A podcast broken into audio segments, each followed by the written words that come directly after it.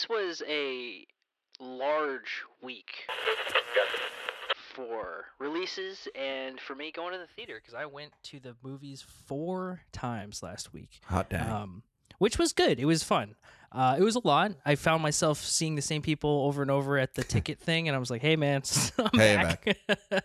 alone. We're gonna see Pearl. Um, so I guess I'll start with Pearl. I went and saw Pearl on Sunday, which is Ti West's prequel to X, starring Mia Goth. Um, and it's it's fantastic. If you're into this type of movie, it's exactly what you want. Ti West is clearly somebody who has a command and a respect for the medium and the genre of horror because Mhm. he takes everything like he doesn't steal from things but he very clearly pays homage to everything that came before it um and mia goth man i don't know where she came from like i Yeah. remember seeing her in like a cure for wellness and a couple things early on but she is unreal she's an astonishing actor um Yeah. and she has like i believe a 10 minute single take no cut monologue at the end of this movie Oof. that is like one of the best things I've seen all year. Do you think it's a uh, muse kind of situation between her and Ti West, like you know, like a, a Quentin Uma kind of situation? It's possible because like she's an executive producer on this movie. She also helped him write this movie and I believe it would make sense that she's helping to write MaXXXine, which is the Mhm. third movie in this trilogy. Um it, it would make sense cuz they seem to really be on the same wavelength about this. Like they match their styles perfectly. And it's a really fun if you like this type of thing. I, it's so weird calling horror movies fun cuz you're like it's pretty disturbing and Yeah. like very gruesome and like disgusting, but also it's just a lot of fun. And watching her on screen, it's just like this is very clearly Yeah. like a sissy Spacek type of thing going on here, or like a Shelley Duvall. Like this is a scream queen. Like this is Yeah. a like a very very specific type of um, performance, and I want to see her do more of this stuff. But I want to see what else she can do too, because she I've only seen her in X and Pearl recently, and. Ah, She's blowing me away, so I can't wait to Yeah. see what else she does here. She's married to Shia LaBeouf and has a child with him, which is very concerning to me. Not Everybody take the next two weeks to unpack that. yes, so whole other thing, but go see Pearl. It's really really great. I also have to mention that I went and I saw Avatar in IMAX 3D on Saturday night. And I was dead wrong, man. I've been literally telling people that Avatar is a trash movie for like 10 years. it's it's just When was the last time you saw something in 3D?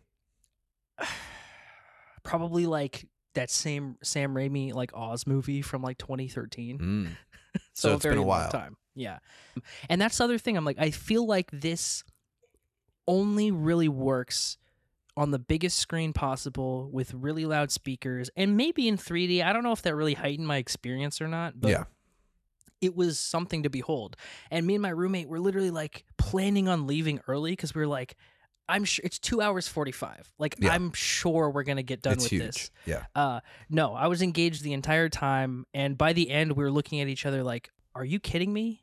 We've been telling people this movie sucks. This Yeah. movie rips, um, and it's great. And they showed us five minutes of uh, footage from the new one too. Which the big thing about the first Avatar is that the VFX are so good Yeah. that they 100% hold up and overtake everything that's come out this year. Like Yeah. nothing even holds a candle to that, which is pretty shocking for a movie Yeah. that came out in 2008. So I don't know if you if you were like me and just hated Avatar because you, you, like we saw it when you were 13 and it's you know wasn't everything that people thought it was. You know, uh, it's it's pretty. It's pretty. James Cameron doesn't make bad movies. Yeah. and I should have known that. You know. well, my my remembrance of it, and I do want to revisit it before, uh, before the next one. But my Yeah. remembrance of it is like it is one of those things that you're just in the world, and as soon as you come out, then you can start picking apart. Like, yeah, this is the script is like not the It's- newest. Like, yeah, the dialogue like, is, uh, you know. it's just the the total immersion of it is what sold it. You know, Right, and that's what he does best, you know, with his Yeah. Terminator movies, with his Alien movies. Like he puts you there. And, Titanic, and there's a Titanic, like you're 100 percent there, and I think that's why it works so well. So I mean, hey, I mean, check it out. I guess I don't think Jim Cameron needs more money on the Avatar uh, gross here, but Get get back up the the uh, highest um, selling movies of all time list. He's a hundred dropped percent. down a couple, so you know, let's get It's another true. release going. It's true. He needs another one, and who knows? Avatar two, three billion dollars. I mean, who knows? So yeah, that's a couple things I've been checking out. What have you been checking out this week, Willis? Well, if I knew you were going to make me follow Avatar, um, well, I watched a movie that I had a roller coaster with. Uh, it's one that I've just kind of had like it kind of piqued my interest when it first came out. And I was like, oh, that could be cool to watch sometime. And then I was Mhm. like, ah, it probably won't be that good. One day I'll just hit play on it. And I just hit play on it last week. Uh, Mhm. And it's a movie from 2018 called Hunter Killer. It's a oh, submarine movie. oh, Um, I've been on a weird Okay. like war kick recently. I don't know why. all right, Um, all right. I guess I haven't. I'm like looking at my list. You're like, no, you haven't. But um, it's a submarine movie. I like went into it being like, this is gonna not be good. yeah. The first like two minutes, I'm like, oh, this is really gonna not be good. oh, Then they had like an opening s- like thing hmm that I went, oh shit, this movie could be fucking amazing. oh, And then the movie was terrible. who's uh, I like it, who's in it? Uh, it's Gerard Butler. Um, Ah. It's Gary Oldman just being Gary Oldman in it. Common's in it. Like, it's What? the weirdest Okay. casting. Um, but like, it did some really interesting action stuff with the Uh-huh. submarines in the beginning, and then it was just like there was nothing else there. Like Ah. every character has no depth whatsoever. Like Yeah. they start to build so Gerard Butler plays the captain of this uh submarine and like the beg- they begin with like oh yeah he he didn't go to Annapolis he you know has just been on submarines he's one of them and he gives this whole speech and literally that's it for character development like oh, end of line you know and Yeah. that's like the main character and like there's all these other characters that you're like yep Russian president here you go of course. um you know Russian rogue general uh right. Like captain of a surface level. destroyer. You Yeah. know, got common plays like uh I don't even know what common. He was like a guy in Washington that was like doing shit that affected the I don't know. It This like is R A John Fisk. What's R A? what do you mean? What, what are you looking at? I'm just looking at his. He plays R A. Oh, re- oh yeah, rear admiral. Yeah. Oh, okay. All so right. Navy man. gotcha. Yeah, not a good movie. I I had hope for like a minute and then it was like uh, okay. Well, that's the thing. When you see Gary Oldman and Gerard Butler, you're like, this literally could go either way. Like Yeah. they've made some stinkers and they've both made really good movies, and Yeah. I guess this is in that other pile. Um, where'd you watch it on? Just so I can steer clear. Uh, I don't remember. I feel like it, it was like a just. I think it was randomly on, like, oh, okay, I gotcha, I gotcha. Hunter Killer. sounds- yeah. Okay, Uh, we'll not be checking it out. uh, yeah. Linda Um, Cardellini. Oh, Yeah, she plays like an NSA person that's there that's just there. literally I think just to get around like a plot point of oh they like cut off their Mhm. communication and she like types something Ah. into a computer is like now you Oh have NSA communication links and you're like Oh my god. Okay, cool. Jesus. All right. Well, won't be checking out Hunter Killer on Hulu. Two hours. Oh my god. Yeah. Yeah. And then the other thing I watched that was really terrible um that I had more hope for but Mhm. then arguably was worse oh um, no. is a movie called King of Thieves. Yeah. Have you seen this with Michael Caine? Oh, King of Thieves. Yeah. No. Um it's Jim Broadbent? Ray Winstone? Yeah, the cast is amazing. Michael Um, Gambon? What the hell? Charlie Cox. It, yeah, like the cast is really amazing. It's basically about. It's based on a true story. It's about these guys that um these old timers that pulled off like the biggest heist in like British history. That they stole sounds- something like thirty three million dollars of gold from like the jewelry district in London. Oh um, man. I was like, I had hope for it Mhm. going in because it's directed by James Marsh, who right. did Theory, Theory, of of everything. everything. Yeah. Um, but it's the like, it's this weird thing where the heist is done in the middle of the movie, Ah, okay. and then there's like an hour and fifteen minutes of squabbling between the guys, and like it just became I didn't know who I I didn't know where everyone was. I didn't know what like the biggest thing I could say is like I was getting confused about whose names were like who was who. I was like, wait, was Ah. that Yeah. Ben? Was that? And it was just like after a, a few scenes of me not knowing really what's going on there, I was just like, Mhm. I this movie should be over already. Like, right, right. you know, like everything the second half of this movie is should have been the like last 20 minutes, you know, like the the third act. Right. And it was just like on and on and on. I was like, I don't, eh, yeah. So, Oh, that's brutal, man. yeah. Just the cast, the filmmaker, like that should have been a slam dunk. The the the topic, like the subject, is pretty cool. Yeah. Like it should have been Yeah. sick. Damn. not so much. Ah, all right. So King of Thieves is a no. Yeah. Two Definitive passes no. from me. Um, This Damn. week. Yeah. Wow. Well, you know what? You gotta watch bad movies to really appreciate the good ones. So, It's true. it's true. well, I checked out a couple more things. I'll leave one of them for last, and I don't know how much I want to talk about it because you haven't seen it, and I want you to see it before we really dive into this. But uh, the first thing is Saw Top uh, Gun again. saw Top Gun for a third time, and it was amazing. No, it was uh, I saw The Woman King, the Gina Ah. Prince Bythewood, uh, basically war film. Um, really, really strong. Yeah. In, and it's funny because movies like this can be pretty heavy-handed. Basically, it's about this. Uh, I don't even know what to call them. It's about it's basically this all-female squad of warriors that protects this empire.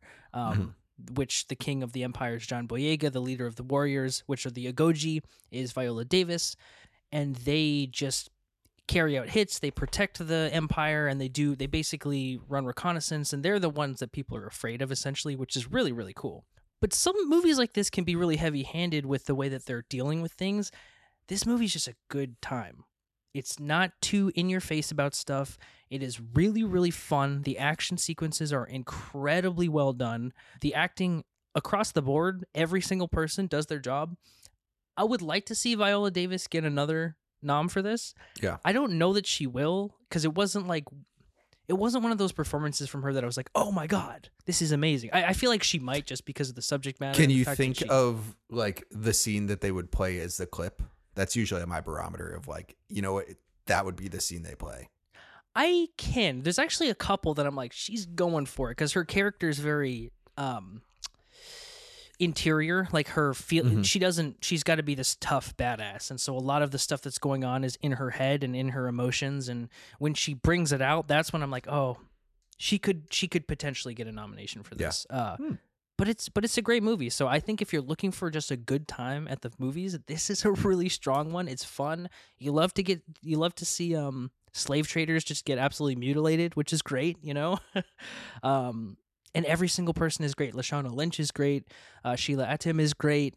Um this newcomer which is uh, Thuso Mbedu is absolutely amazing she plays like this 19 year old girl who gets taken in by the empire and becomes one of the Agojie Mhm. absolutely unbelievable. She holds her own against Viola Davis. Like they have a lot of scenes together, and she does hold her own. And if anybody should get a nomination, I feel like she should. She's too young. I feel like she, they won't give someone Yeah. like this a nomination, but she is absolutely stunning in this movie. So, um, yeah, guys, The Woman King, please check it out. It's really, really solid. And it definitely holds Nice. up against stuff like Gladiator. Like it's one of those movies. Yeah. I'm like, yes, it's a war movie that is also really, really good, you know? So, Nice. yes, The Woman King. And the last movie I'm just going to mention here, because we're going to talk about it, or we did talk about it in our Pixel Splitters Prime, uh, is Don't Worry, Darling. I checked it out. I went on Thursday night, uh, completely sold out showing, literally in IMAX Mhm. on Thursday, which is a good, which is a good sign for um, Yeah. the box office. Mm. I I'm not a huge fan of this movie for a lot of different reasons. I'm not going to give you all of them because I want you to make your own assumptions, but people are liking this movie a lot. And I think that it's a movie that will play really well to casual movie audiences because it has the like veil of being deep without actually having big ideas in it. So I think people are going to latch on to that. Florence Mm. Pugh is really good in it. Chris Pine's really good in it. Harry Styles is in it, you know. Um, so it's one of those things. It is just a baffling movie to me, though. I can't wait till you see it because I'm just like, what were you going for? like, Yeah. what were you doing here?